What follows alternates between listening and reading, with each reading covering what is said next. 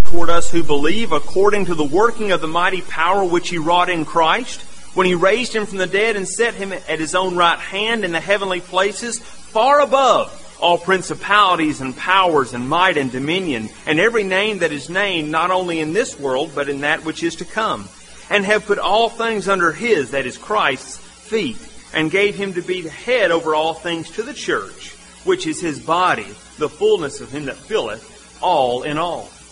He's echoing Psalm 110, saying that all the enemies, the principalities and powers have been placed under the feet of Jesus Christ. Then in Ephesians 3, verses 9 and 10, when the apostle's speaking of his calling, he said, To make all men see what is the fellowship of the mystery, which from the beginning of the world has been hid in God, who created all things by Jesus Christ, to the intent that now unto the principalities and powers in heavenly places might be made known by the church the manifold wisdom of God. And he says this in other places in Ephesians. And then we can't forget even other epistles that the Apostle Paul wrote, like 2 Corinthians 10, where he says, The weapons of our warfare are not carnal, but mighty in God for the pulling down of strongholds. Pulling down strongholds is not a defensive posture, that is an attack that is launched by God's people against the enemy. We, are, we as Christians must leave off any type of ghetto mentality. And that's really easy to do when the attacks are coming. We think, all right, I've got to hunker down and stay here. We're kind of like the, the Japanese soldier whose name was Hiroo Onoda. In World War II, September 1945, Japan surrendered officially to the United States. But the message did not make it to all the Japanese soldiers who were in caves and various islands that Japan had conquered. And there were still Japanese soldiers who were playing defense in 1950 and in 1960. And finally, that last soldier surrendered in 1974. 29 years after World War II had ended. Well, thankfully, we're not, first of all, we're, we're not going to lose the war. So we don't have to worry about a message of surrender coming to us. But we still can be tempted to withdraw from the fight. One popular phrase is a retreat to commitment. But that's not the message of God's Word. Jesus said that he would build his church and the gates of hell. That is, the defensive walls of hell would not prevail. They would not stop the onslaught, the attack of the church of the living God. We're often tempted to read that passage the opposite way. Jesus would build his church and it would prevail against the attack of hell. That's not what he said. But I believe uh, an, an, another reason for considering that this is more an offensive exhortation than purely defensive is because the phrase, be strong in the Lord, echoes another place that we heard this morning, Joshua 1 where the Lord told Joshua several times, Be strong and courageous. Now, why did Joshua need to be strong and very courageous? Well, the leader of the people of God had died. Moses had died. The one who had led them for 40 years in the wilderness and through the wilderness, and they were about to go in, and now he's dead, and Joshua is called to lead. Now, for some of us, especially men, we find it a difficult enough task to lead our families. Imagine about another million or so Hebrews. And if read prior, they were not exactly always submissive to Moses. And those men who the ten spies had said were giants, they had not shrunk over 40 years. They were still giants. So now Joshua was called to lead, and the Lord knew what he needed, and he, he needed a word to be strong. So he tells him not once, not twice, but he tells him multiple times, be strong and courageous, for the Lord your God is with you. Because they're about to go take the land promised to them. Well, the church at Ephesus was in the midst of a pagan society.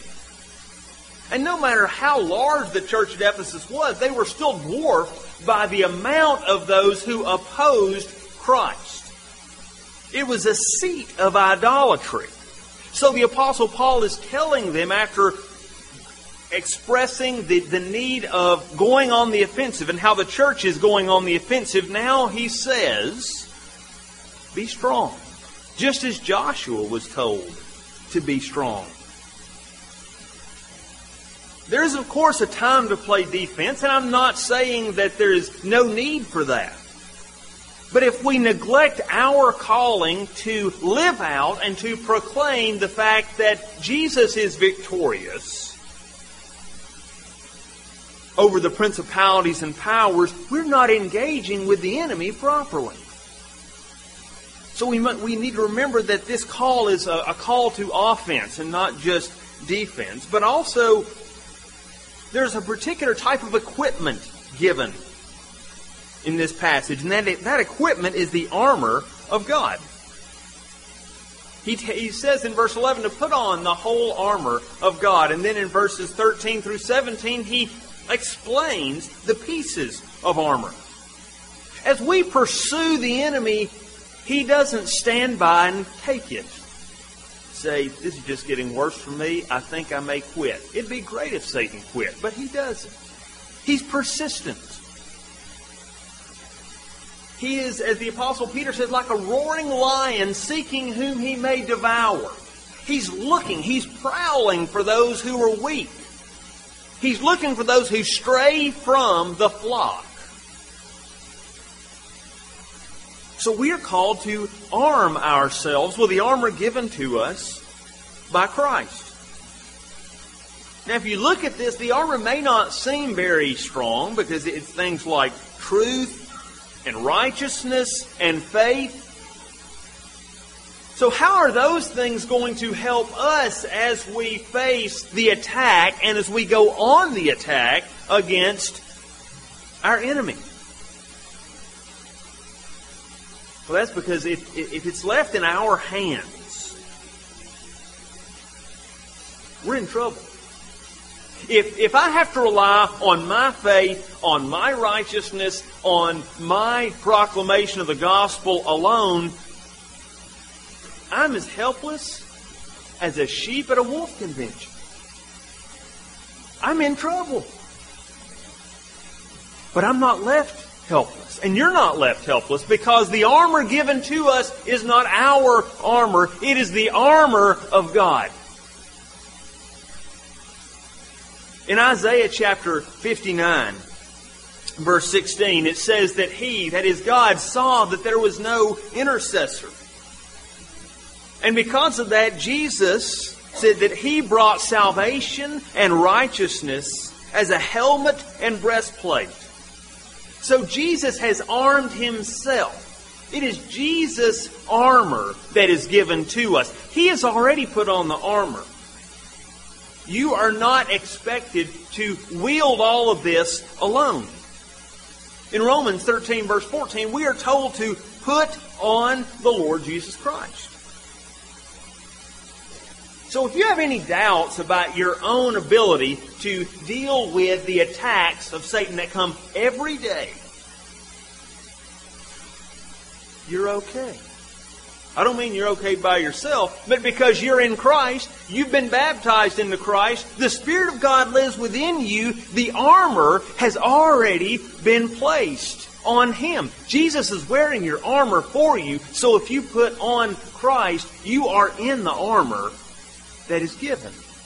It's not like Saul's armor.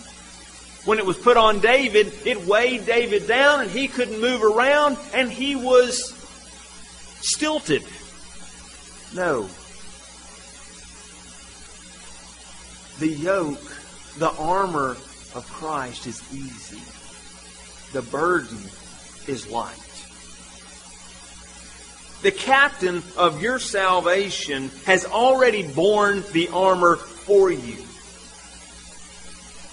And because you belong to Him and you are in Christ, the armor is in place already. So we can know that our armor is sufficient. We know our, our objective, our task, but we have to consider our enemy. Our enemy is strong. Now, he, tells the church first to not misunderstand the enemy. He said, We wrestle not against flesh and blood. We do not fight with individuals. Other people are not our problem. We could think they're our problem sometimes. Because if you're anything like me, some of my greatest arguments have been with people. Some of, the, some of those that I struggle with the most are people. But if we say that a person or that a group of people that, that they are our problem, we're missing the point because our enemy is Satan, is the principalities and the powers and the, the institutions that he would that he would use, and he does use people in these institutions to oppress and to oppose the kingdom of God. And again, this is something you can see as you look around you. We have government institutions that are telling us that good is evil and that evil is good. Well, that is an enemy. Let me insert here, though, of course, remember that the weapons of our warfare are not carnal, but mighty in God. We do not oppose, we're not anarchists who say, down with all government. No, we celebrate government and we desire it to be under the lordship of Jesus Christ. But just as Jesus has proclaimed his victory and he now rules sovereignly over all things, and he commands every square inch to belong to him, so Satan would oppose that. And he would seek to come against the reign of Christ. So we must beware that the enemy is all around.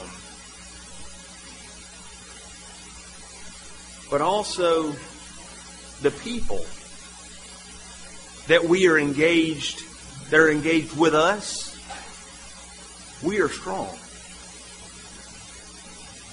He says, going back to verse 10, finally, my brethren. Now, this comes upon the heels of an exhortation given to husbands to love their wives, for wives to respect and honor their husbands, for children to obey their parents, for fathers to bring their children up in the nurture and admonition of the Lord, to servants, to those who are essentially slaves, that they would do their work unto God. This is the army. Now, on the surface, it does not look like an impressive army. Most of the armies that, that they were used to at the time and that we're used to are men and able-bodied men at that. But the army of the Lord is to- looks very different. The army of God includes men and women and children and young men and young ladies. It includes bosses, salary workers, the weak and the strong.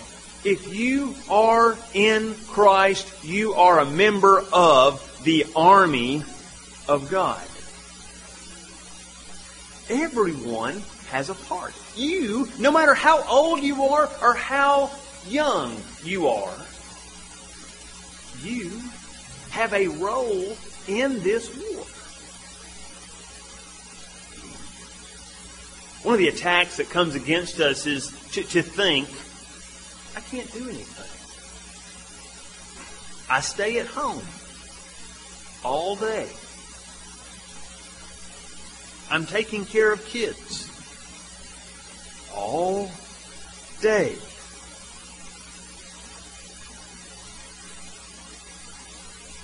Or I go to school, I do my homework. What is there for me to do? Or I am so old. I don't have anything I can do in God's kingdom anymore. That's a lie.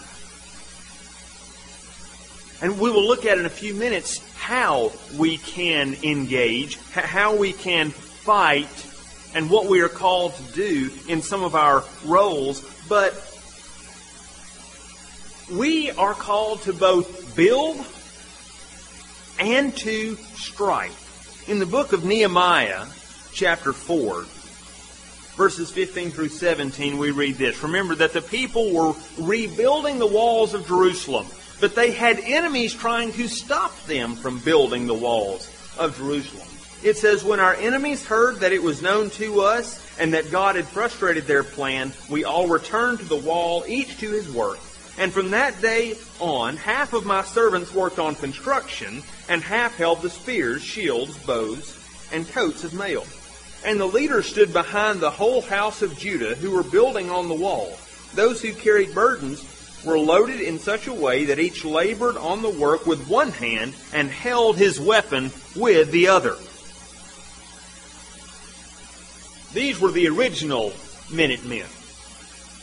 Well before the American War for Independence. You had work on the building, work on the wall, and you had some who were waiting and standing guard, and then there were even some who were carrying a sword with one hand and carrying building materials in the other. That's a good description of God's people. Because we're building, we are called, we are, first of all, the temple of God, being formed into His temple, a temple which is, according to the prophet Daniel, and then if you look on in the book of Revelation, this temple is going to cover the entire earth. It's a big temple. But also, we are carrying our armor, particularly the sword with which we strike. So, so how do we balance this strike and build plan? Well, we strike the enemy when we worship, when we sing the Psalms, when we proclaim the Word when we partake of the Eucharist. In that case, we are striking at the heart of our enemy.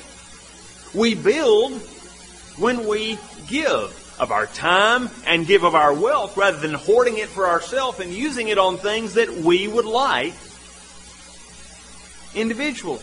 We strike at the enemy when we witness for our faith to someone else. We build when we turn off the TV, log off Facebook or Twitter or your social media of choice, and we read God's Word and good books to our kids and spend time creating a culture of godly joy in our home. So now, for those of you who are young, especially little boys and girls, listen to me here. Do you know how, I'm looking for your eyes, do you know how you can fight with God's enemies? Because you have a, you have a job to do. Okay? How can you fight with God's enemies? One thing. There's a lot of ways. I'm going to tell you one thing. When you sing about Jesus with all your heart, when you sing unto God with your whole heart, when you make a joyful noise to Him, you are striking against, you're hitting, going after, attacking God's enemies. So when you sing about Jesus, sing with joy. All right? And that's not just my idea, church family. David said that very thing in Psalm 8, verse 2. That out of the mouth of babes and sucklings he has ordained strength that he might still the enemy, that he might stop the enemy and the avenger. Our calling surpasses age. If you are a mom at home, You participate in the building of God's kingdom as you are helping create that culture of righteousness and peace and joy in the Holy Spirit within your home. You're training the next generation of soldiers for the Lord. If you think that you're caught in a dead end job and there's nothing that you can do to live out your calling as a warrior for Christ, that's wrong. When you seek first the kingdom of God, when you choose, when you make choices to follow what is what God's word teaches rather than what you may be tempted to do or what your co-workers may want you to do, you are choosing to build the kingdom rather than tear down. Well, thankfully, the application in this passage is not left to me to figure out fully. Because in verses 18 through 20, the Apostle Paul gives divinely inspired application. We're told to pray always with all prayer and supplication. If you notice the punctuation going from verse 17 where he says to take the sword of the Spirit, which is the Word of God, leading to verse 18, it doesn't, verse 17 does not end with a period. It continues, and it's that way in the original. And I would suggest that the grammar allows us to consider prayer as an extension of wielding the sword of the Spirit. It's a part of using the sword. You say, how is that? Well, have you ever wondered how to pray?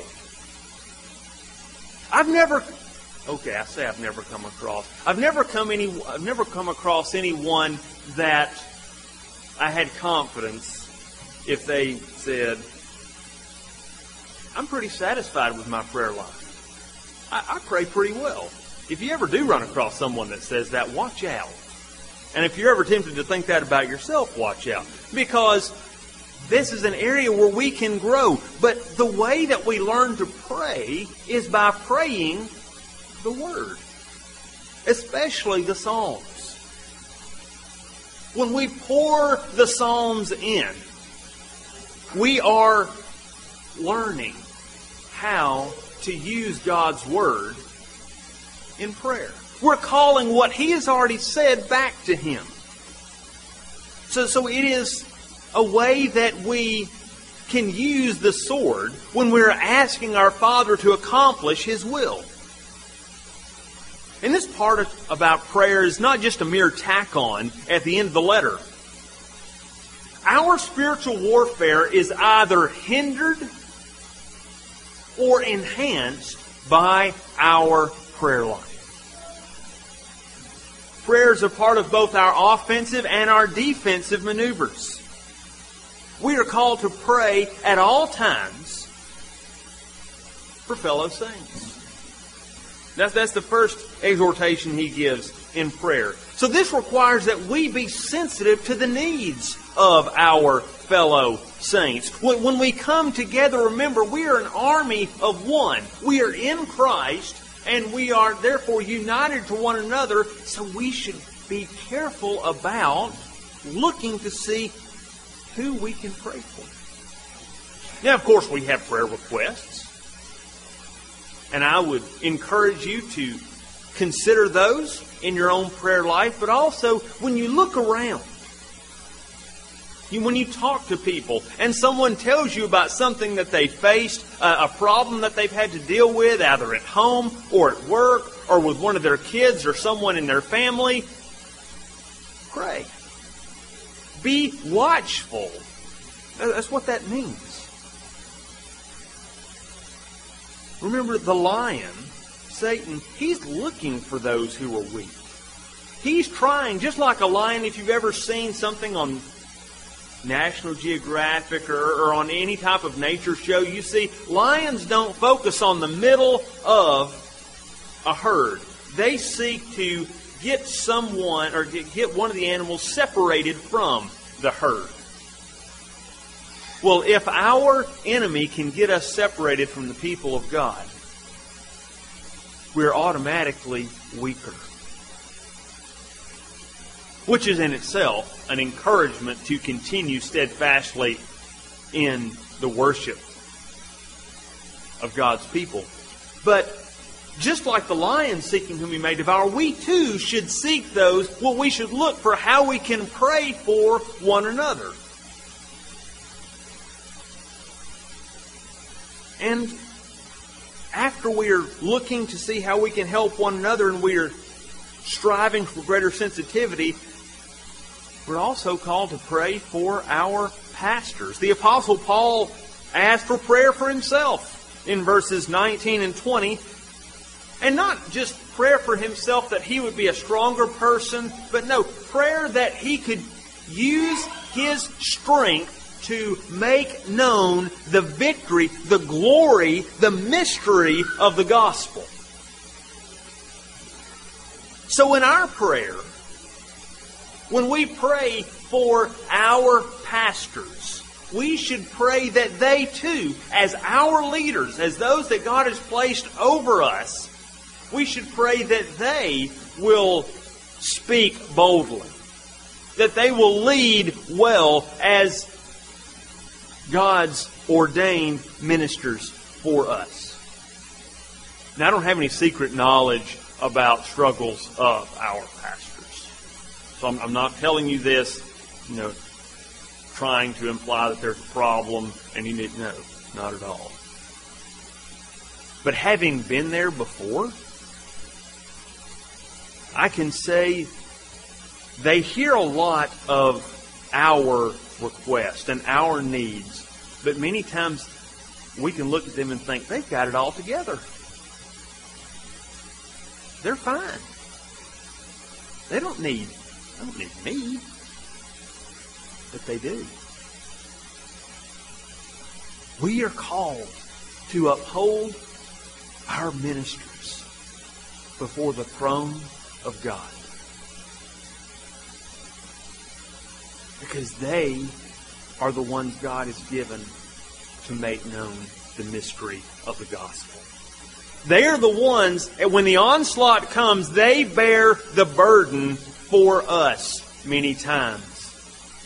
So we're called to help them in their burden. This is a part of our offensive prayer because as our ministers lead, the church of God is led as they seek to follow Christ. So wherever you are in your own walk, no matter how weak you feel or how strong you feel, you're a soldier. Your Father has armed you. Jesus Christ leads you. The Holy Spirit dwells within you. And we engage our enemy as one because we are together united in the Son. Our weapons may seem small. Our army may appear weak. And each of us at times feel weak. And maybe even out of place. But our Lord has promised that He's going forth conquering and to conquer. He is going to take His kingdom and it's going to spread from sea to sea and from the river to the ends of the earth. And the instrument that he has chosen in that conquest is his church, of which we are members. Let's pray.